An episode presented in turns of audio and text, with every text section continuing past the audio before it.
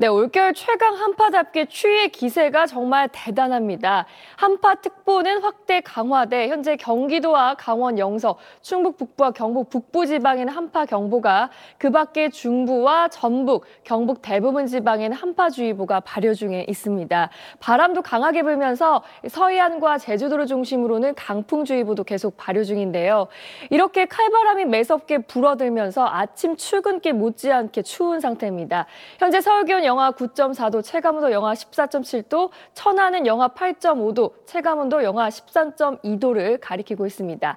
한낮에도 계속 영하권에 머물겠습니다. 서울 낮 기온 영하 4도, 춘천과 청주가 영하 3도, 전주와 대구 영하 1도에 그치겠습니다.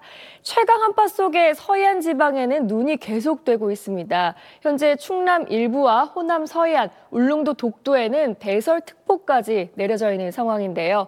앞으로 오늘 저녁 무렵까지 제주 산지와 울릉도 독도에 5에서 최고 20cm, 호남 서해안 지방과 제주도 2에서 7, 호남 내륙과 충남 지방에는 1에서 3cm가량의 눈이 더 내릴 것으로 보입니다.